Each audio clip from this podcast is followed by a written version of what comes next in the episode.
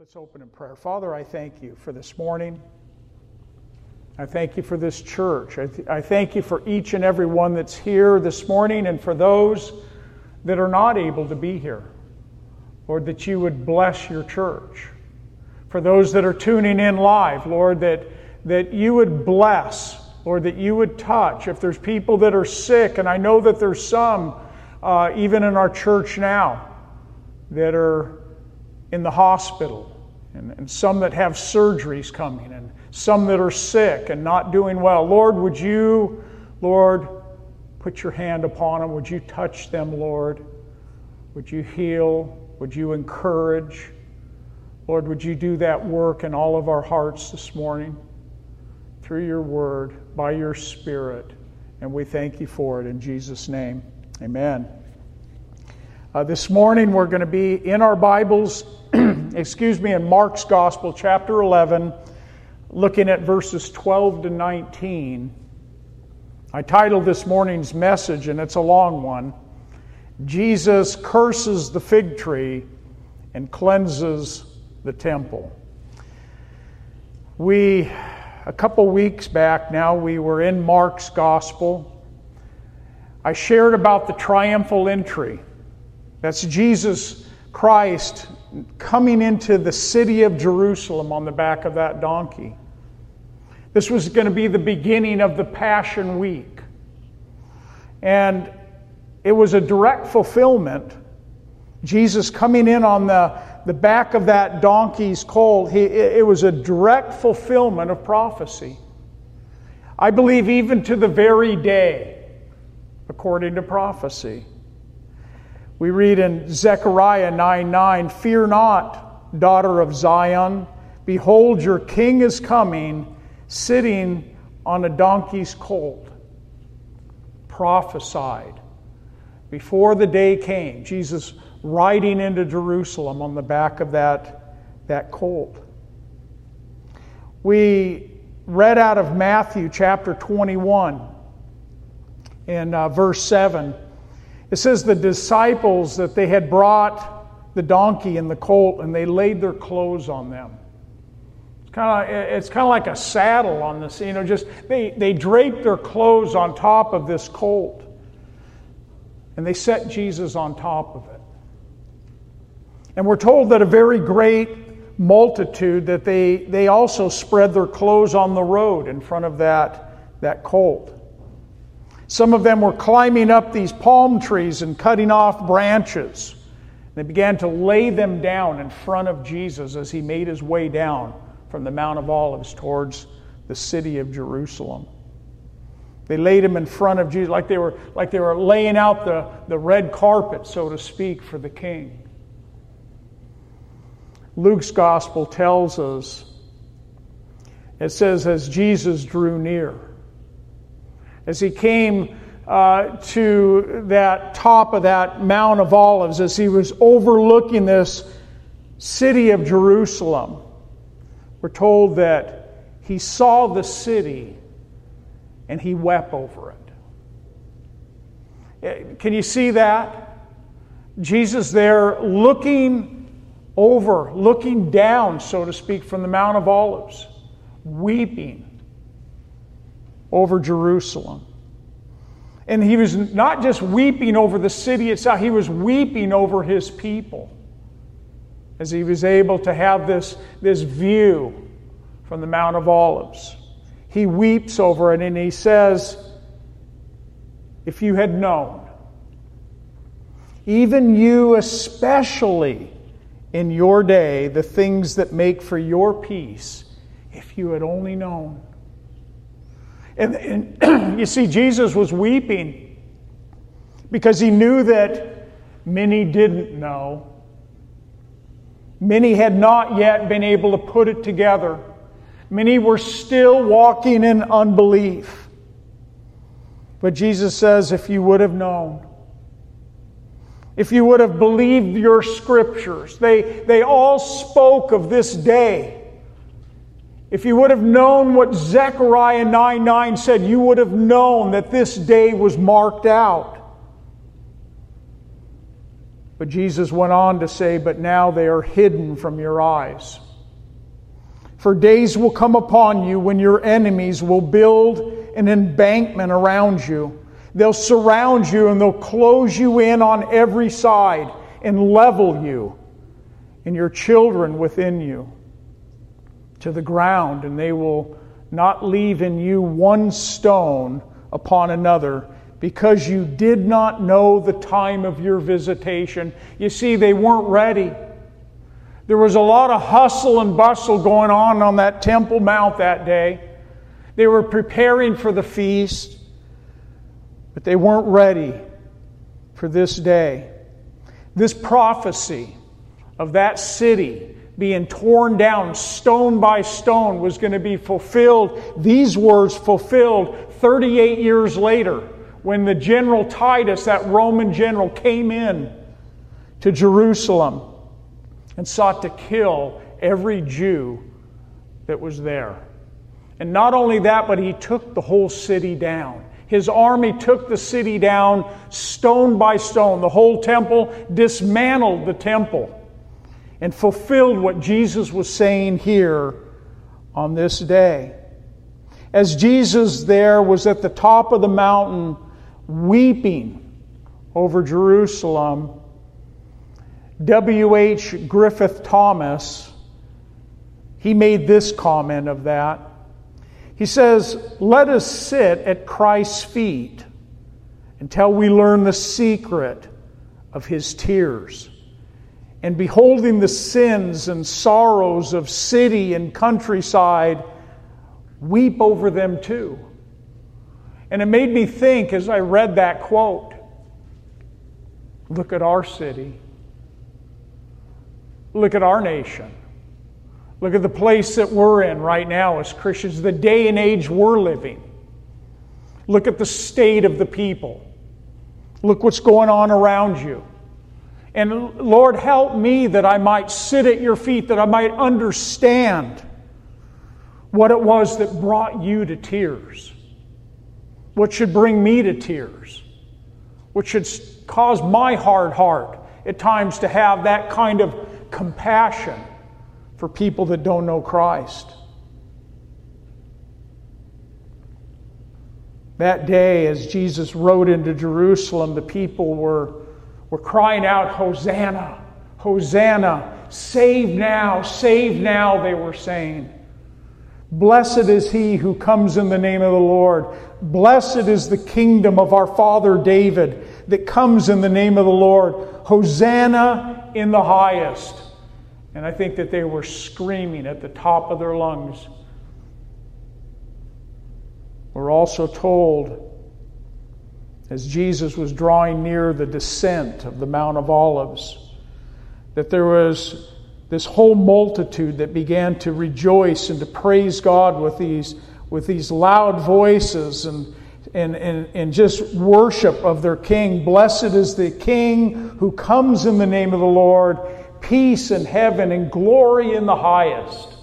It was a celebration, laying their clothes in the branches before the King as he made his way into the city.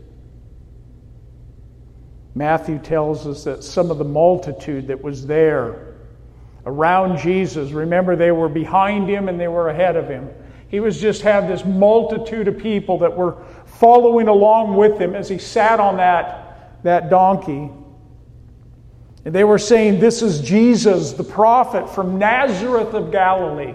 That's what some of the people were, were saying amongst themselves. And they had it right. You see, Jesus, he came as a prophet. He was a prophet. But Jesus also came as a king, as he was now, for the very first time, actually receiving worship, where before he always pushed worship away from himself.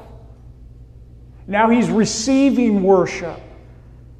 He's coming into the city as king, the king of the Jews on the back of this, this donkey. Jesus, he came as priest, as the high priest of his people. He came as prophet, he came as king, he came as priest. But you know what? He came much more than that. He was also the Son of God. He was God in flesh. He was the Redeemer of Israel. He was the Savior of sinners. He came into the world to save sinners. He came to die for us. And, and we're sitting here today knowing that our Lord, He's more than a prophet. Some people want to just keep Him in that place. He was just a good man, He was just a prophet. No, Jesus was God in flesh, the Savior of the world. We're also told that there were people there in the crowd who had witnessed Jesus perform that miracle when he raised Lazarus from the dead. This just had happened days before. That he had risen a man from the dead. And we're told that there were people in the crowd in John's gospel that bore witness of Jesus. They saw it. Some of them were probably eyewitnesses of that miracle. We also, in the crowd, had some of the Pharisees that day that were calling out from the crowd Teacher, rebuke your disciples as they were shouting, Hosanna, Hosanna. But Jesus answered and said to these religious Pharisees, He says, I tell you that if these should keep silent, the stones would immediately cry out. And if you've ever been to Israel, and I have, the whole landscape is littered with stones. Can you imagine how that would have sounded in the ears of these religious Pharisees? You can't keep them quiet. The very stones themselves will cry out.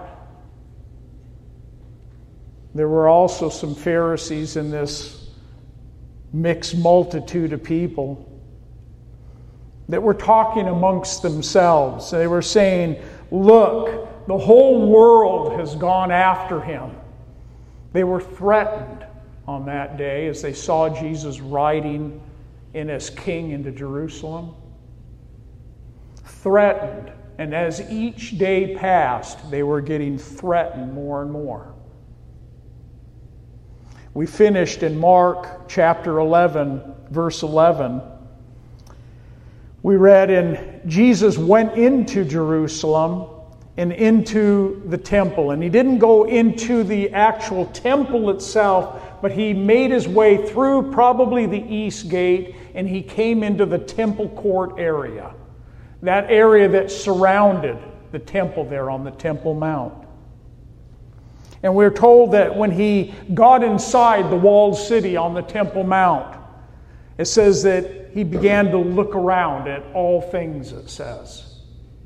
It doesn't even say specifically what he was looking at, but that he was looking around at all things.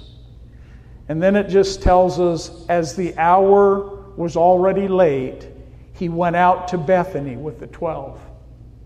He went back to that place in Bethany, that safe place with his disciples, the place where they would lay their head the place they would eat their meals, and then they would get ready for the next day.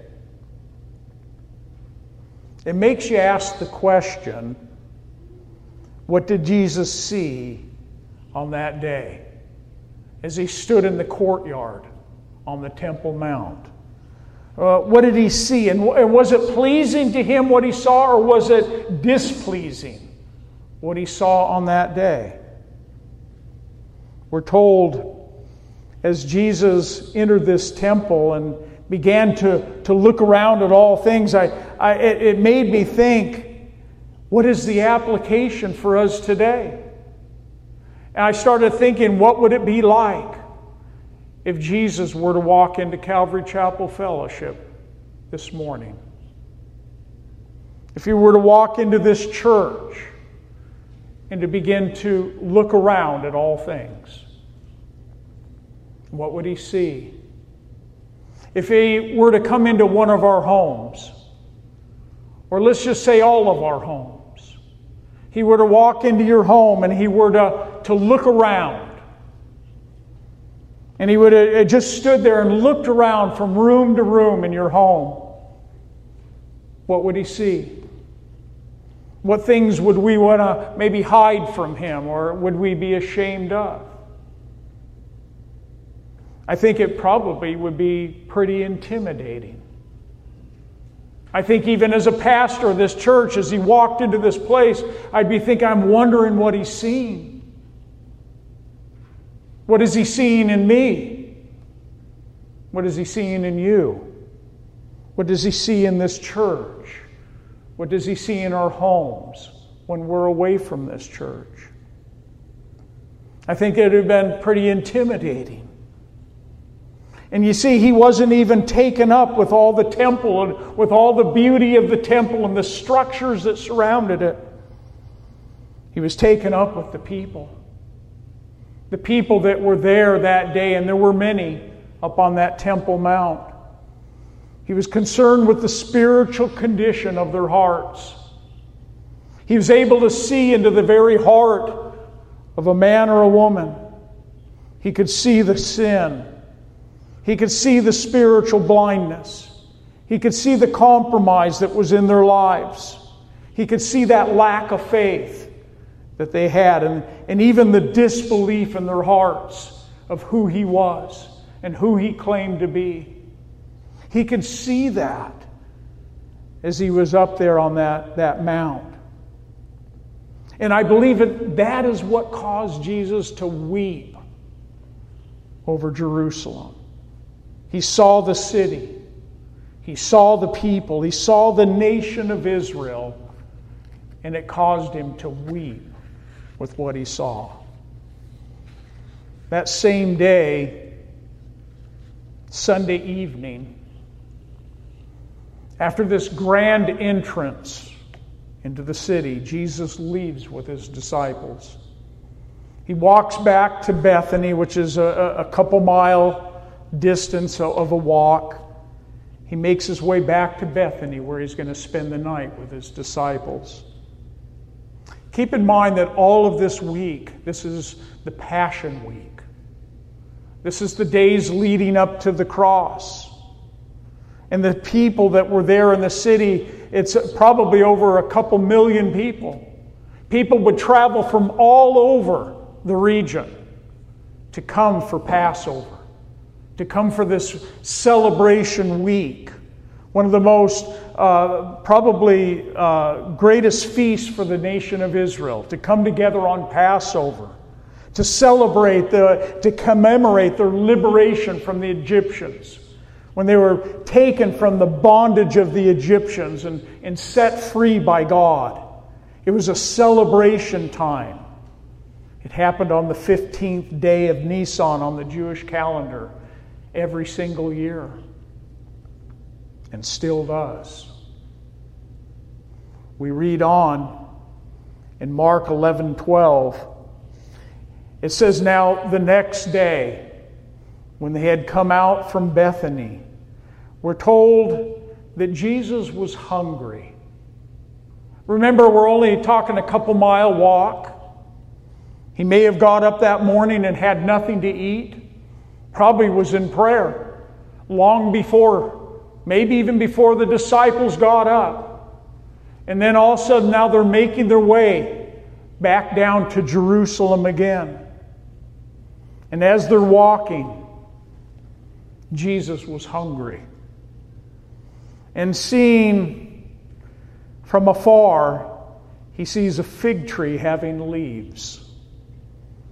And Jesus went to see if perhaps he would find something on it. Here's Jesus looking again, like he did up on the Temple Mount.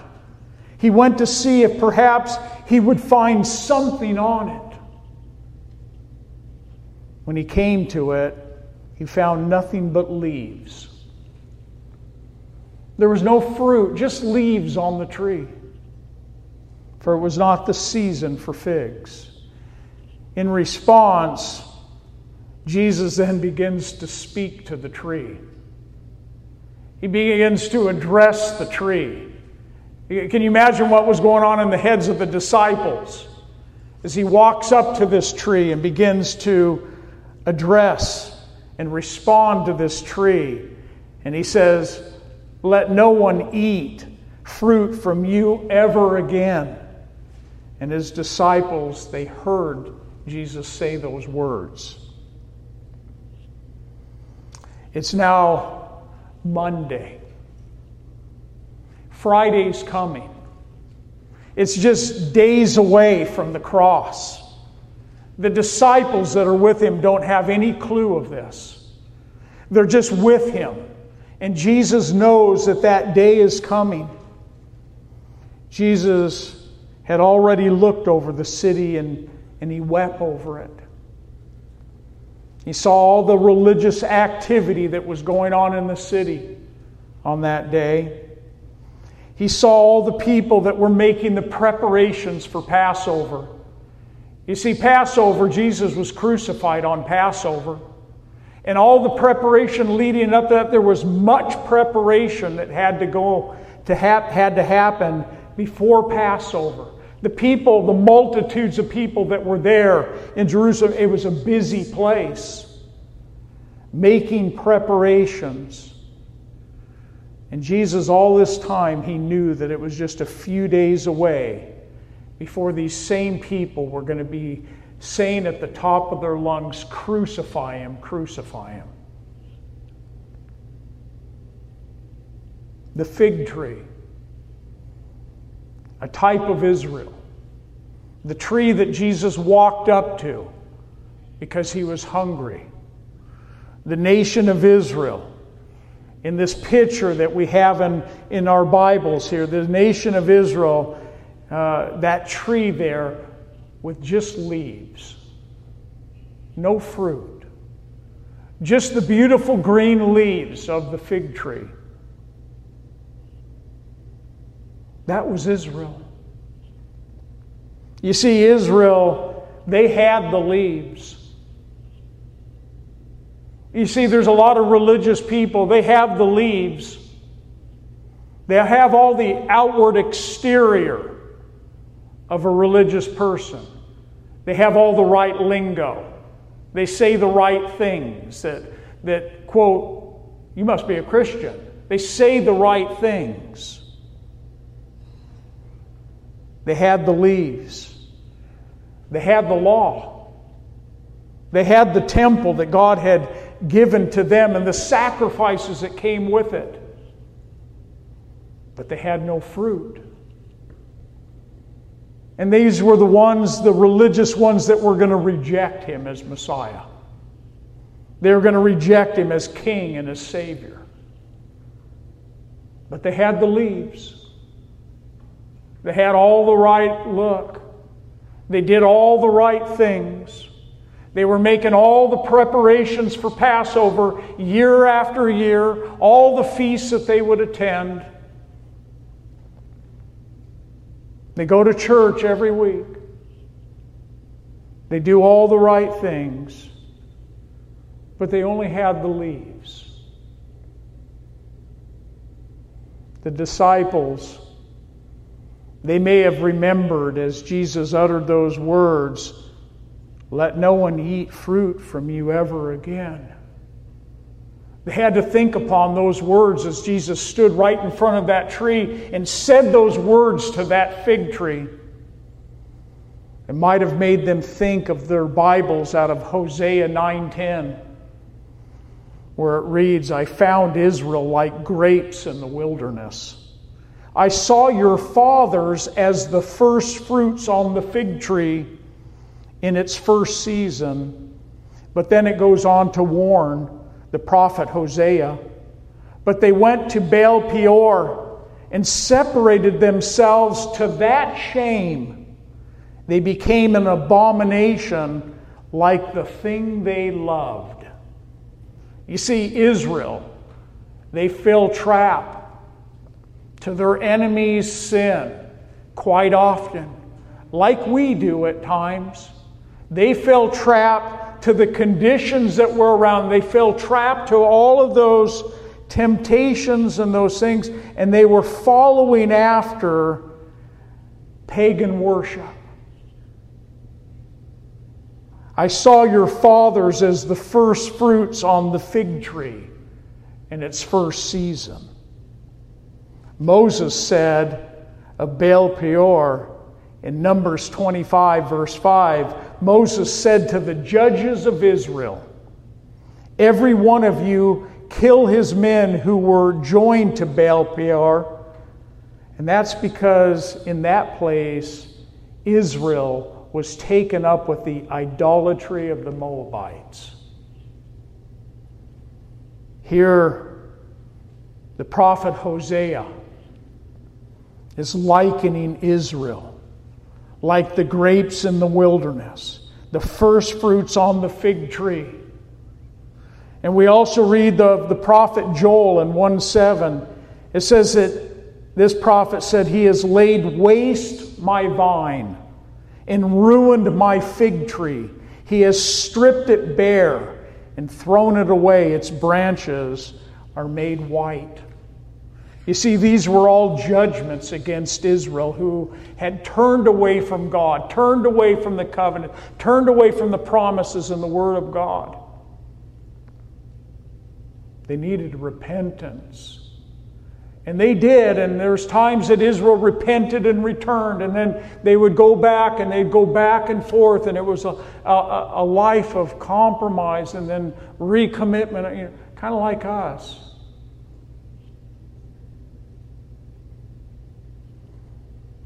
Some of the things that we see in verse 11 to 14. It says in verse 11, when they had come out from Bethany, this two mile track. And Jesus is hungry. And he, and he walks up to this tree, and it tells me something about our Lord, even in this. Here's Jesus, God in flesh, but he still, like you and I, had to eat. He felt hunger, like you and I. He felt all the things that we feel in the sense of our flesh. He was a God man. He was hungry. And we see his humanity even in this. But he was also hungry for something else. As Jesus walked up to that fig tree on that day, yes, he may have had those hunger pains inside for physical food. But he was also hungering for something else. He was hungering to see the spiritual fruit in the nation of Israel. They didn't have a good record up until this point. Israel had failed miserably. And many of them were living even now in disbelief, even with all the miracles and the three years of ministry of Jesus. Many were still fighting against him and living in unbelief. This is not the one we're waiting for. This is, look where he came from. Look where he's born. This is not our king. This is not the one we've been waiting for. Jesus, as he stood in front of that tree, he was hungry to see some spiritual fruit hanging on this fig tree, this type of Israel. In verse 12 or verse 13, we're told that Jesus saw from afar a fig tree having leaves. In other words, he saw it at a distance.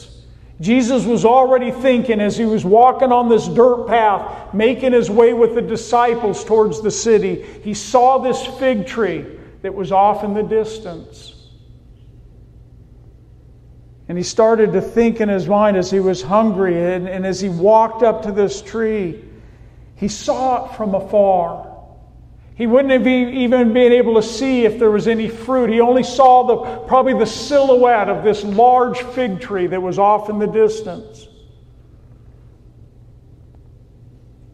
It appeared that it might have had some fruit on it. At the distance, he could see that it was full of these green, lush leaves. It would have appeared, you would have thought, that it might have had fruit on it. He was hungry, but he was seeking to also fill that hunger by seeing fruit on that tree, spiritual fruit. He came up like he was an inspector, like he was a fruit inspector looking at this fig tree. He hungered to see it. But as he drew closer to it, as he walked right up on it, as he stood at the base of it and he, and he looked up at, into this tall tree that was full of leaves, but it had no fruit on it. We're told that when Jesus came to it, he came with hopes of finding fruit. And then he quickly realized that it was just a tree with leaves, with no fruit. It says that he found nothing but leaves. No fruit, just leaves. And when Jesus, we're told, came into this world and in John 1:11, it tells us that Jesus came to his own, speaking of the nation of Israel, his own people. It says that he came to his own, and his own did not receive him. They rejected him. And even today, even to this day, Israel is living, for the most part, all of Israel is living in unbelief. There are some that have had their blinded eyes open to the Messiah. We have Jews today that are saved. But many are living today in unbelief.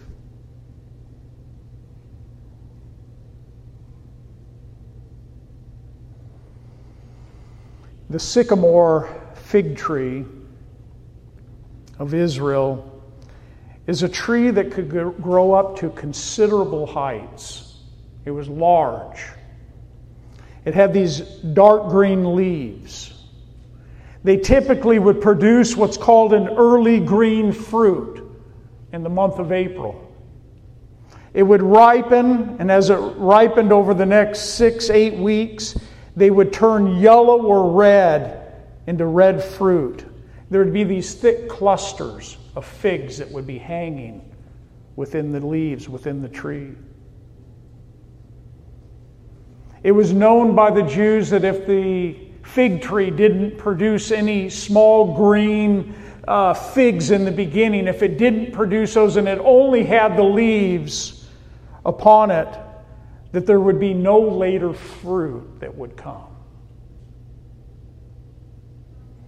In verse 14, we're told that when Jesus found nothing but leaves, it was then he responds and he speaks to the tree and he says, Let no one eat fruit from you ever again. And the disciples heard it. You see, Jesus desires fruit in our lives. He doesn't want us to be religious people. He doesn't want us to be good church attenders. A lot of people are struggling with being church attenders now in the days that we're in. But He doesn't want us to be just church attenders.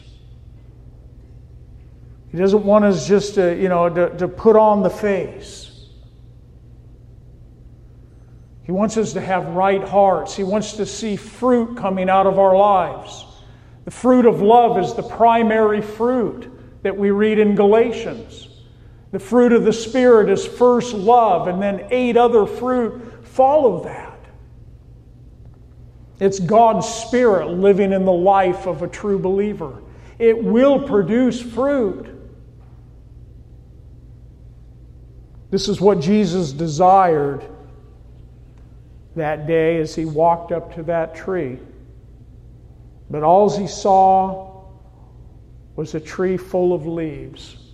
We have a picture, I think, of, uh, of this fig tree with the fruit. There's the tree with the fruit. See that? Beautiful, isn't it? Look at, look at the clusters of the figs on those tree, on that tree. Look at the other tree. Put the other one up, just with the green leaves.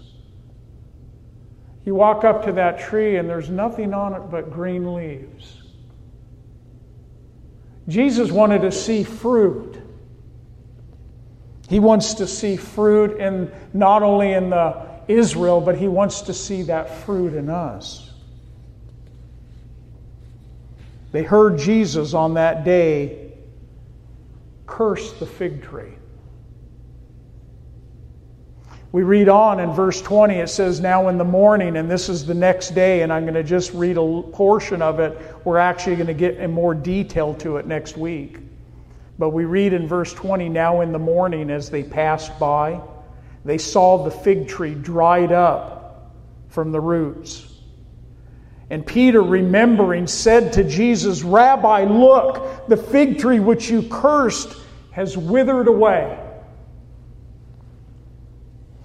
We have another picture of a fig tree that is dried up. No life, no fruit, no leaves, cursed from the, from the root up. And, I, and I'm sure that as Jesus cursed that, and as they walked by that next day and saw that tree that had been dried up from the root up, right on the pathway to the city, that that thing stood there as a marker, as, a, as something to remember. This was the first time that Jesus performed a miracle in this way. All of his other miracles were out of his love and his compassion to touch an individual's life. Here, Jesus is actually performing a miracle and cursing this fig tree really as a, as a picture for the nation of Israel. It had withered, it was fruitless. We'll look at that more even next week. This was that warning to the nation of Israel. It's also a warning to all of us this morning. You see, we never can just point it at Israel. We can never just say, well, you know, those, those Jews, you know, the, you know, I mean, but what about me? What about you? A warning to all of us about an outward profession, but we have no fruit. You see, Jesus is a fruit inspector. But we also can be fruit inspectors of one another. Not judgment calls, not judging one, but we can judge fruit. And, and, and a person that has fruit coming forth out of their life as a Christian, I can tell you it's very evident. It's for all to see. And I, and I believe as Christians that we should be asking God to search our heart and show me who, uh, where I'm at and, and see what's inside of me. Maybe you're not seeing much fruit coming forth out of your life lately. It can happen at home, it can happen at work, and it can happen when you're outside of this building. That God could use you, that God could use the fruit of His Spirit in your life. And it can become very evident to your spouse. It could become very evident to your employees and employer that you're a Christian, that there's something different. It could be that evidence that people just see when you're out about. At times you open your mouth for Christ. You see, Paul had to address this issue with, the, with New Testament Christians. In Titus 1:16, Paul wrote this to Titus. He says, "Titus, there are some that profess that they know God, but in works they deny him, being abominable, disobedient, and disqualified for every good work." That's a New Testament warning to a New Testament church. Profession without practice saying we're a Christian, but nothing, no different. Jesus warned his disciples in the Sermon on the Mount in chapter 7, verse 15. He says, Beware of false prophets. They'll come to you in sheep's clothing, but inwardly they are ravenous wolves. He says, You will know them by their fruits. You'll know them by their fruits. Do men gather grapes from thorn bushes or figs from thistles? Asking a question. Even so, every good tree bears good fruit, but a bad tree bears bad fruit. A good tree cannot bear bad fruit, nor can a bad tree bear good fruit. Every tree that does not bear good fruit is cut down and thrown into the fire. Therefore, by their fruits you will know them. Not everyone who says to me, Lord, Lord, shall enter the kingdom of heaven, but he who does the will of my Father in heaven. Many will say to me in that day, Lord, Lord, have we not prophesied in your name? Have we not cast out demons in your name and done many wonders in your name? And then I will declare to them, these are Jesus' words, I never knew you. Depart from me, you who practice lawlessness. It's going to be an eye opening day for a lot of people. People that profess, but they don't have any fruits of repentance. They say they are, but there's nothing that really that shows it forth.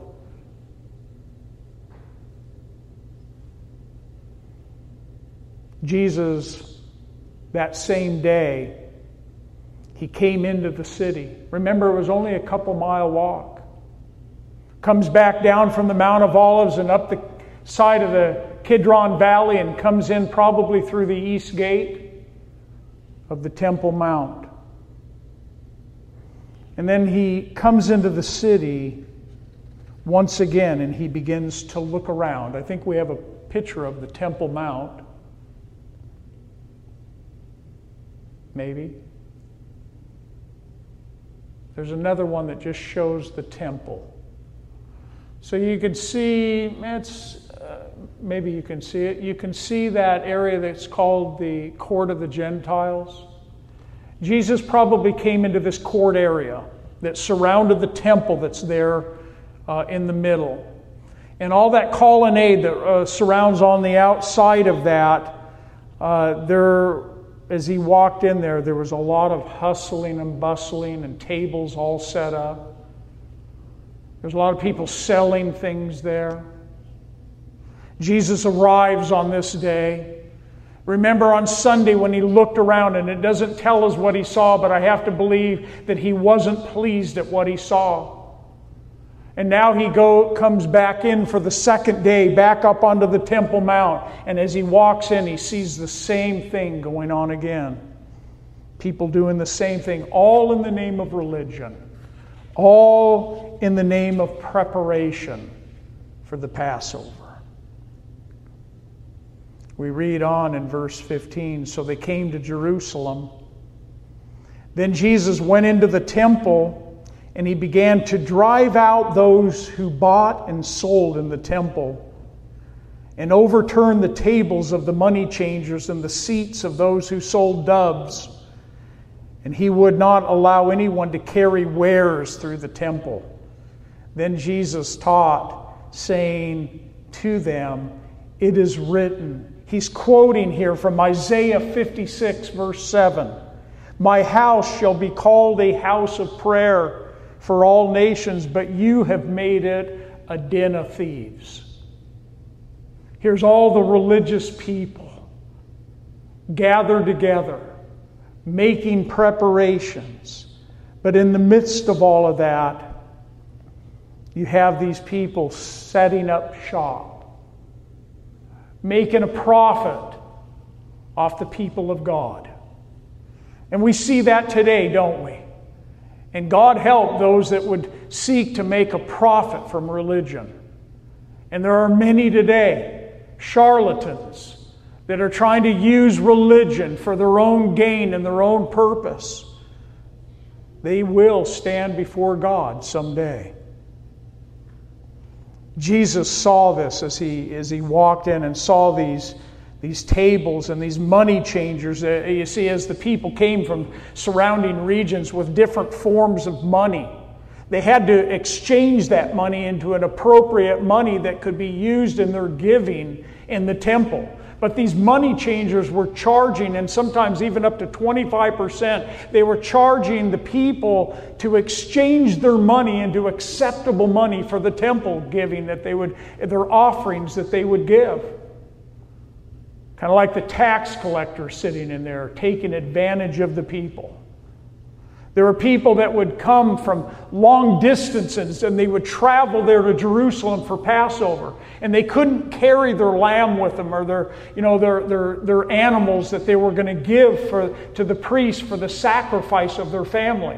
So they would wait until they arrived in Jerusalem and then they would go and they would find one of these tables there and they would buy these animals. They had the doves and they had all these animals set up for sale and they were charging exorbitant prices for the people that had to make their journey. Could you imagine what was going on in the mind of Jesus as he saw all this? The prophet Jeremiah warned in Jeremiah 7:11 it says has this house which is called by my name become a den of thieves in your eyes? Behold I even I have seen it says the Lord. A den of thieves. You see everything that's happening everything that happened on this day, everything that happened on that week, everything that ha- is going to happen, you know, this is all foretold. We're living ourselves in days looking ahead prophetically to the things in our Bible that we read and we go, you know what? It's going to happen exactly the way God said that it would. Jesus Christ is coming back. There's coming a tribulation period upon this earth that will last for seven years. There's coming a thousand year millennial reign that will follow that seven year tribulation according to Scripture. Exactly the way Jesus said. He's going to come back, He's going to rapture the church before the seven year tribulation period, and then he, there's going to be the second coming of Jesus Christ at the end of that tribulation period. Exactly the way your Bible says, that's the way it's going to happen. This was not the first time that Jesus had gone up onto the temple and turned over the money changers and, and, and, and let the animals even out of those cages, probably. We read in John's gospel, this was in the early part of Jesus' ministry. Remember, Jesus made his way to Jerusalem every year, like every practicing Jew did. He would make his way to Jerusalem himself with his disciples for Passover. In John chapter 2, verse 13, we read, Now the Passover of the Jews was at hand. This is an earlier one. And Jesus went up to Jerusalem and he found in the temple those who sold oxen and sheep and doves and the money changers doing business. They were taking unfair advantage, as I shared. And when he had made a whip of cords, in this account, John's account, it says that Jesus actually tied a whip of cords, leather cords together. And it, and it says that he drove them all out of the temple area with the sheep and the oxen, and he poured out the changers' money and he overturned their tables. They're right on the Temple Mount. It doesn't tell us that Jesus was whipping anyone with, it, with that cord. But Jesus was coming through that temple area with righteous anger for what he saw was taking place in his house. And he was justified in doing that. He said to those who sold doves, Take these things away. Do not make my father's house a house of merchandise.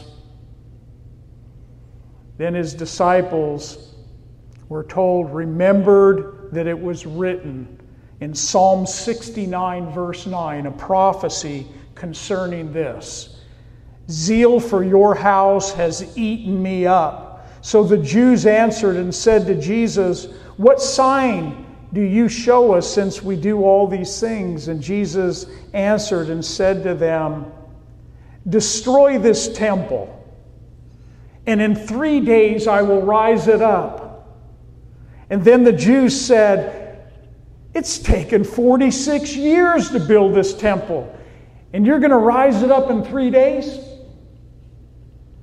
But Jesus was speaking of the temple of his body. Therefore, when he had risen from the dead, his disciples remembered what he had said to them on that day, and they believed the scriptures and the word which Jesus had said. You see, everything was perfect, ideal, perfect time. When Jesus said something like that, he knew the impact of that upon his disciples. Those religious Pharisees that couldn't wrap their head around it, thinking, you know, he's talking about this temple that took 46 years to build, and he's going to raise it up in three days. Spiritually blind. They couldn't see. They had all the leaves, but they had no fruit. We read and We'll close with this in verse 18 and 19. It says, And the scribes that were there that day and the chief priests that were there that day, they heard it. And they sought how they might destroy Jesus. You see that? You see what you see what how religion will go? A religious person, somebody that really doesn't know Christ, sometimes can be the greatest enemy of the cross. They say they are, but they're really not. And here's these religious leaders uh, seeking how they might destroy Jesus. And probably not just Jesus, but anyone that would follow him. And it says they wanted to destroy him because they feared him. These religious leaders were, were fearful of him because all the people were astonished at his teaching. You know, they were uh, they didn't like to see people sitting at his feet. They didn't like to see the people amazed at the wisdom of his words, his teaching. No one's ever taught like this before. They followed him and they didn't like that. They, they, they, they wanted to destroy him. These religious leaders, they were cut deeply by Jesus' words. It cut them. To them, it was blasphemous.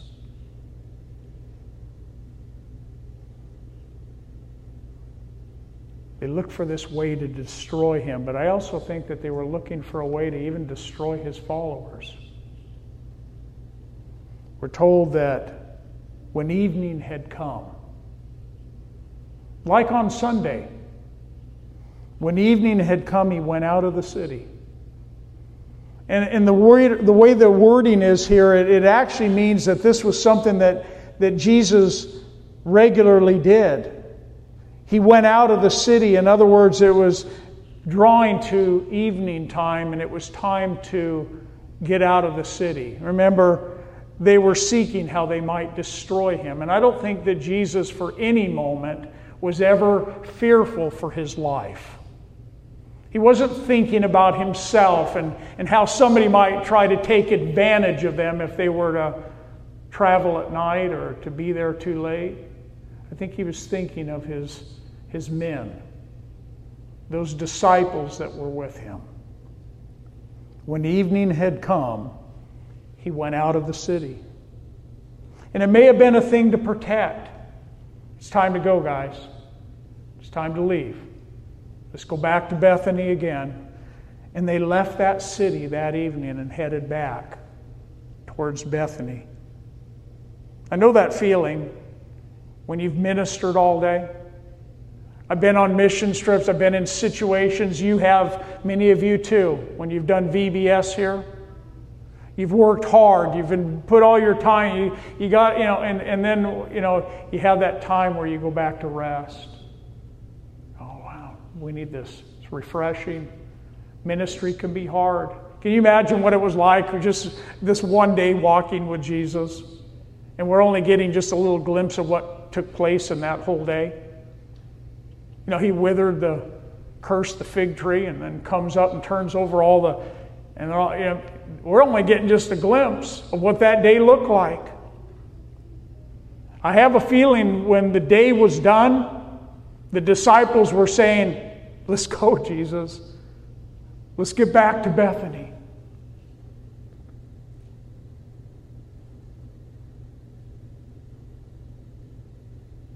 The Lord is very gracious towards you and I, forgiving. He's slow to anger. He, he's merciful towards you and I.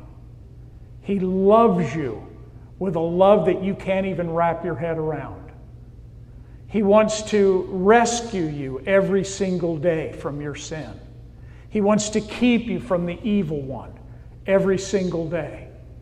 He wants to show His love towards you in every moment of the day. He wants to reveal Himself to you every single day.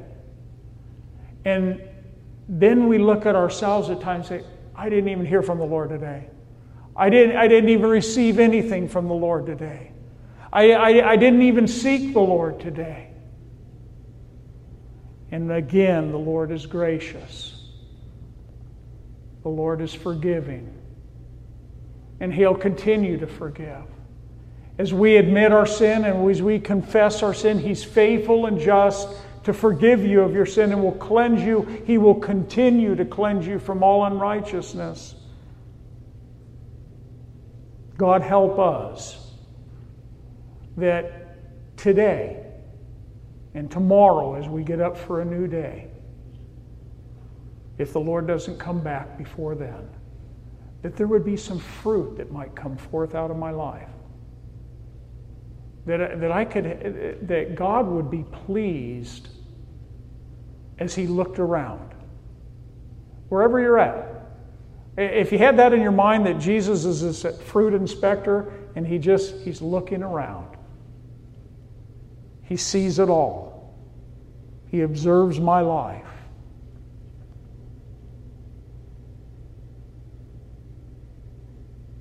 For those that don't know Christ, the Bible says it's a fearful thing to fall into the hands of the living God.